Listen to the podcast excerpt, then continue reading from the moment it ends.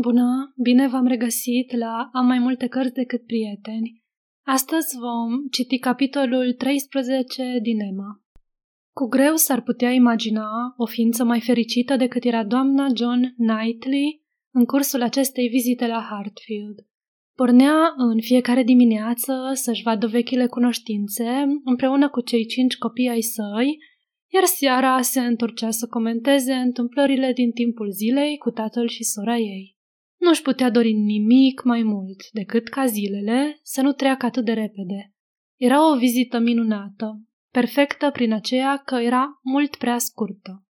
În general, seara se întâlneau mai puțin cu prietenii decât dimineața, dar nu putură să refuze o invitație la cină, deși aceasta îi făcea să iasă din casă chiar în ziua de ajun. Domnul Weston nu admitea să fie refuzat Trebuiau să cineze cu toții la Randalls în acea zi.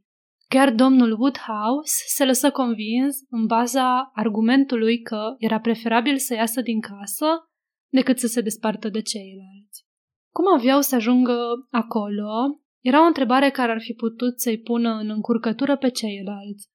Dar trăsura ginerelui său era oricum la Hartfield și nu era nicio îndoială că vor ajunge cu bine. Emma reuși chiar să-l convingă, relativ repede, că într-una dintre sur va fi loc și pentru Harriet. Harriet, domnul Elton și domnul Knightley, prietenii cei mai apropiați, erau singurii invitați din afara familiei. Ținuseră seama de obiceiurile și preferințele domnului Woodhouse. Se cina de vreme și cu puțină lume. În seara dinaintea acestui mare eveniment, pentru că era un mare eveniment ca domnul Woodhouse să nu cineze acasă în seara zilei de 24 decembrie, Harriet fusese la Hartfield și plecase din cauza unei răceli foarte supărătoare. Și dacă n-ar fi fost vorba de dorința ei puternică de a fi îngrijită de doamna Goodart, Emma ar fi făcut totul să o rețină. O vizită a doua zi și constată că soarta ei cu privire la petrecerea de la Randalls era pecetluită. Avea febră mare și o durea rău în gât. Doamna Goodart era plină de grijă și afecțiune. Se vorbea de domnul Perry și Harriet însă și era atât de bolnavă și de prost dispusă, încât nu se putea opune forței care o excludea dintre cei care urmau să ia parte la plăcutul eveniment deși nu putea vorbi de această pierdere fără a vărsa lacrimi din belșug. Emma rămase cu ea cât se putea de mult, să o îngrijească în timpul absențelor inevitabile ale doamnei Goodard și să o înveselească povestindu-i cât de trist va fi domnul Elton când va auzi despre boala ei și plecă, în cele din urmă, lăsând-o destul de împăcată cu ideea că, pentru el, Vizita va fi foarte neplăcută și că toți vor simți foarte mult lipsa ei. Nu făcuse nici câțiva pași de la ușa doamnei Goodart că se pomeni cu domnul Elton însuși în fața ei. Era evident că se îndrepta spre aceeași ușă, dar se întoarse.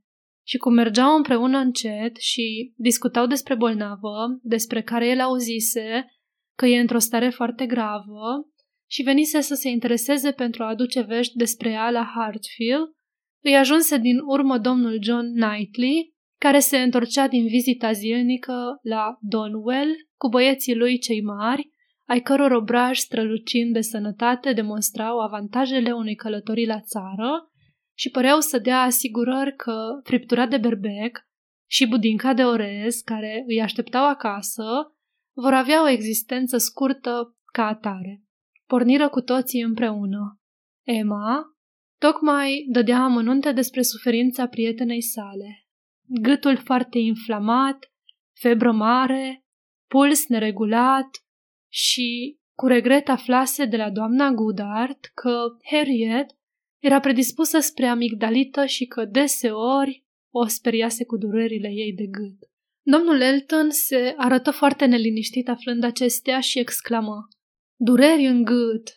Sper că nu e contagios. Sper că nu e vorba de o inflamație purulentă contagioasă. Peri a văzut-o? Zău, ar trebui să vă îngrijiți și dumneavoastră, nu numai prietena dumneavoastră. Vă rog să nu riscați. De ce nu l-au chemat pe Peri? Emma, căreia nu era deloc frică pentru ea însăși, îi liniști temerile exagerate, asigurându-l că doamna Gudar are destulă experiență și o poate îngriji. Dar pentru că nu voia ca el să fie cu totul liniștit, datorită argumentelor ei, dorind chiar să îi alimenteze neliniștea, adăugă curând după aceea, ca și când ar fi fost vorba despre altceva. E așa de frig, foarte frig și după toate aparențele o să ningă. Dacă ar fi să mergem în altă parte, la alți oameni, aș încerca să nu ies azi și să-l fac și pe tata să nu se încumete. Dar s-a hotărât și se pare că nu simte frigul. Nu vreau să mă amestec, mai ales că, ca să nu îi dezamăgesc pe domnul și doamna Weston. Dar, pe cuvântul meu, domnule Elton, dacă aș fi în locul dumneavoastră, m-aș scuza și n-aș veni. Păresc deja puțin cam răgușit. Și când te gândești că mâine veți avea nevoie atât de mult de glasul dumneavoastră și vă veți obosi atât de mult, cred, e cât se poate de necesar ca în seara asta să rămâneți acasă și să vă îngrijiți. Domnul Elton arăta foarte încurcat și nu prea știa ce să răspundă. Era și greu pentru că, deși foarte măgulit de faptul că o domnișoară frumoasă are atâta grijă de el și nevoind să arate lipsă de supunere față de sfaturile ei, totuși nu avea nici cea mai mică dorință să renunțe la vizită. Dar Emma, care era prea mult preocupată de ideile și părerile ei preconcepute pentru a-l judeca fără părtinire sau a-i vedea clar intențiile, fu foarte mulțumită să-l laude, îngă- îngăimând aprobativ că foarte frig, desigur, foarte frig, și continuă să meargă, bucurându-se că le-a scăpat de vizita la Randalls și i-a dat posibilitatea să se intereseze de sănătatea Herietei toată seara, din oră în oră. Foarte bine faceți, zise ea. Vom transmite doamnei și domnului Weston scuzele dumneavoastră. Dar de-abia își terminase fraza că îl auzi pe cumnatul ei oferindu-i politicos domnului Elton un loc în trăsura lui, dacă era vorba numai de vremea rea și pe domnul Elton acceptând oferta cu promptitudine și de plină satisfacție. Treaba era aranjată. Domnul Elton urma să vină și niciodată fața lui lată și frumoasă nu exprimase mai multă bucurie ca în momentul acela. Niciodată nu avusese un zâmbet mai larg, ochi mai plini de entuziasm decât în momentul următor când o privi. Ei, bine, își zise ea, asta e foarte ciudat. După ce îi oferisem o scuză atât de bună, să prefere să iasă în lume și să o lase pe Harriet bolnavă și părăsită. Foarte ciudat zău. Dar am impresia că bărbații, mai ales cei neînsurați, au o mare plăcere, o pasiune chiar, de a fi invitați la masă. O invitație la masă e atât de prețuită între plăcerile, ocupațiile, îndatoririle lor, încât trece înainte de orice. Asta e probabil și cu domnul Elton. E un tânăr neprețuit, foarte simpatic și amabil, fără îndoială, foarte îndrăgostit de Harriet și totuși nu poate refuza o invitație. Trebuie să-i răspundă cu orice preț. Ce ciudată e iubirea! E în stare să spună că Harriet are spirit ascuțit, dar nu vrea să cineze singur de dragul ei. Curând după aceea, domnul Elton îi părăsi și ea observă cu deplină convingere că era mult sentiment în tonul cu care o pomeni pe Harriet la despărțire, în modulațiile vocii, în timp ce o asigura că va trece pe la doamna Goodard să întrebe despre frumoasa ei prietenă, chiar înainte de a avea plăcerea să o reîntâlnească. Atunci spera să-i poată da vești mai bune. Oftatul și zâmbetul cu care se îndepărtă îl reabilitară mult în ochii Emei. După o tăcere de câteva minute, John Knightley începu astfel. N-am văzut în viața mea un bărbat care să se omoare mai mult să placă decât domnul Elton. Face pe dracu un patru când e vorba despre doamne. Cu bărbații poate să fie rezonabil și neafectat, dar când trebuie să-i facă plăcere unei femei, joacă o întreagă comedie.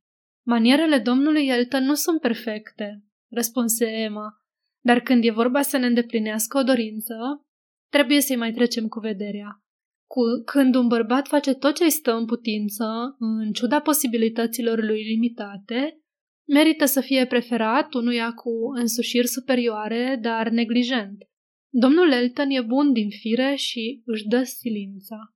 Da, zise domnul John Knightley repede și cu o oarecare șiretenie în glas. Pare să-și dea foarte multă silință față de tine. De mine? Răspunse ea cu un zâmbet uluit. Crezi că sunt obiectul atenției domnului Elton? Trebuie să recunosc că mi-a trecut prin cap. Emma, și dacă ție nu ți-a trecut până acum, ai putea să iei asta în considerație de acum înainte.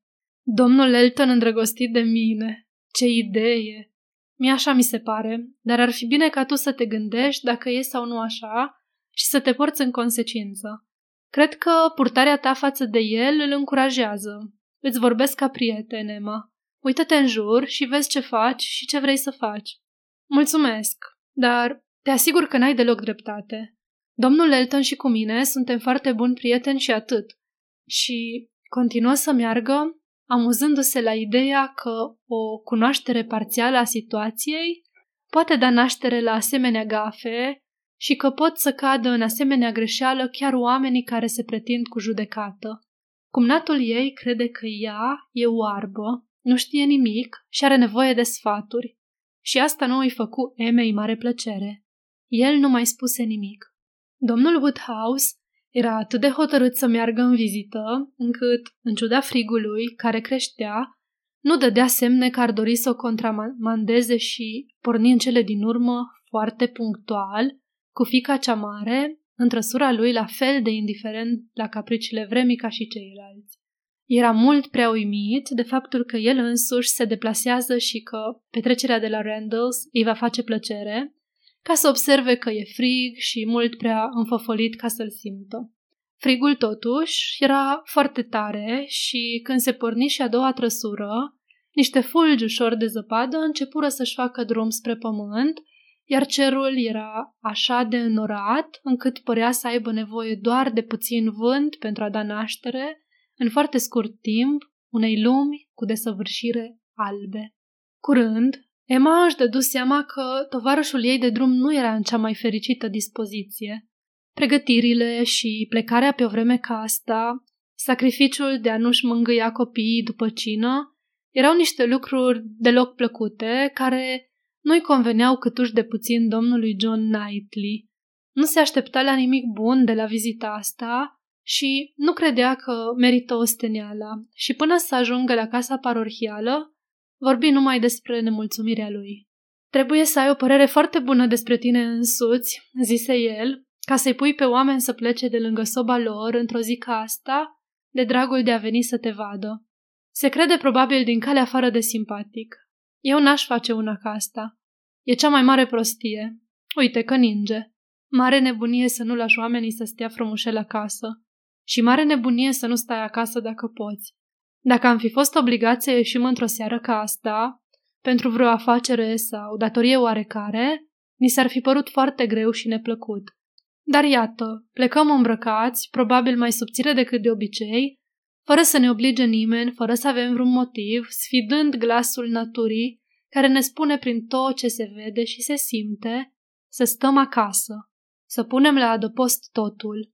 Plecăm ca să petrecem cinci ore de plictisială în casa altuia, unde nu o să spunem și nu o să auzim decât ce am spus și ce am auzit și ieri, și o să spunem și o să auzim precis și mâine.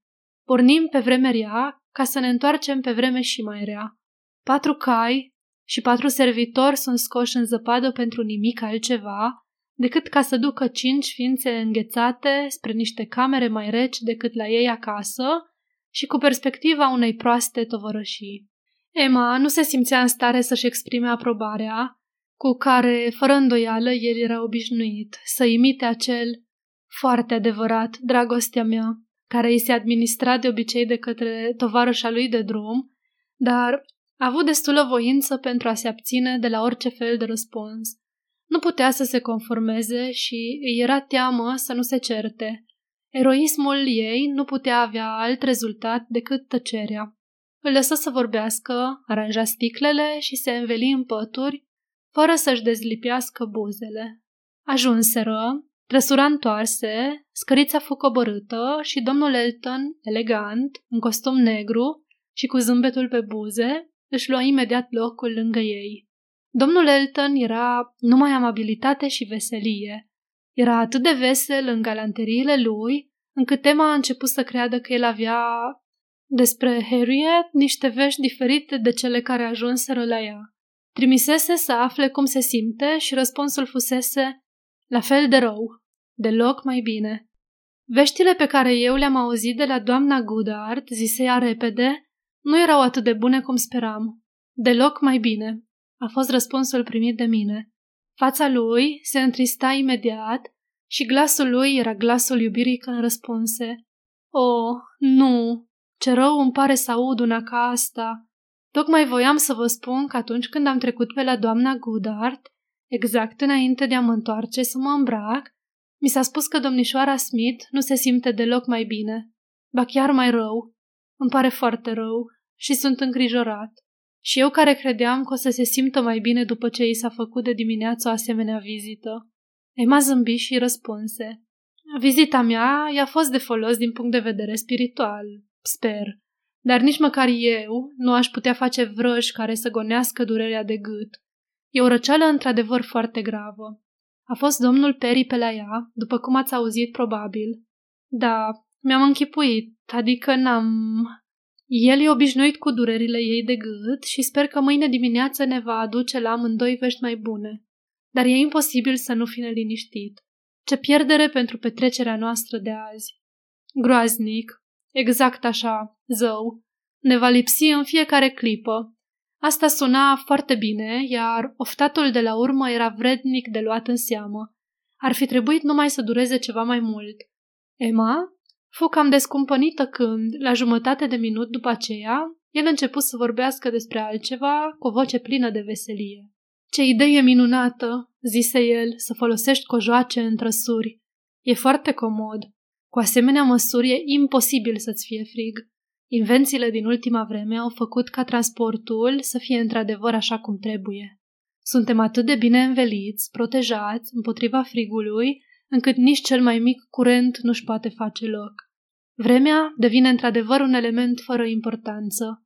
E o zi foarte friguroasă, dar, dar în trăsură puțin ne pasă de asta. Ha, văd că ninge nițel. Da, și cred că va ninge destul de mult, zise John Knightley. Vreme de Crăciun, observă domnul Elton. Foarte potrivită și norocul nostru că n-a început de ieri ca să pierdem petrecerea de azi. Era foarte posibil pentru că domnul Woodhouse nu s-ar fi încumetat să iasă dacă era zăpadă, dar acum nu mai are nicio importanță. E sezonul cel mai potrivit pentru întâlniri între prieteni. De Crăciun, toată lumea își invită prietenii și nimeni nu dă atenție vremii, cât ar fi de rece. Odată m-am înzăpezit în casa unui prieten o săptămână. Nu cred că există ceva mai plăcut pe lume. M-am dus numai pentru o seară și am putut pleca numai după exact o săptămână. Domnul John Knightley nu părea să fie înțeles plăcerea și spuse numai cu răceală. Nu-mi doresc să mă înzăpezesc o săptămână la Randalls. Altădată, Emma ar fi fost amuzată, dar acum era mult prea surprinsă de buna dispoziție a domnului Elton pentru a mai simți altceva. Harriet părea a fi fost cu totul uitată în așteptarea unei petreceri plăcute. Putem fi siguri că focurile vor arde bine, continuă el. Vom avea tot ce trebuie. Minunați oameni, domnul și doamna Weston, Doamna Weston întrece orice laudă și dânsul e pe bună dreptate prețuit. E așa de ospitalier și prietenos. Vom fi puțini, dar când cei puțini sunt din cei mai aleși, este cât se poate de plăcut. Sufrageria domnului Weston nu cuprinde mai mult de zece oameni, astfel nu ne-am simțit bine. Dinspre partea mea, în asemenea împrejurări, prefer să fie doi în minus decât doi în plus. Cred că sunteți de acord cu mine întorcându-se cu un aer fericit către Emma. Cred că mă veți aproba cu siguranță, deși domnul Knightley, poate fiind obișnuit cu petrecerile cu lume multă din Londra, are sentimente diferite. Nu știu nimic despre petrecerile cu multă lume de la Londra, domnule. Nu mănânc decât acasă. Într-adevăr, cu un ton de uimire și milă.